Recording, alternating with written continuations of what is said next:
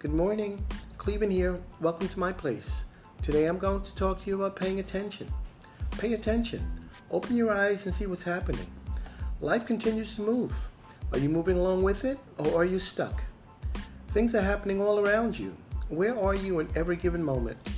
Are you paying attention to things that matter? If not, wake up. You have to be alert, you have to be aware, and you have to pay attention. And paying attention doesn't only mean paying attention to yourself, it means paying attention to everything. And as always, thanks for tuning in to my place.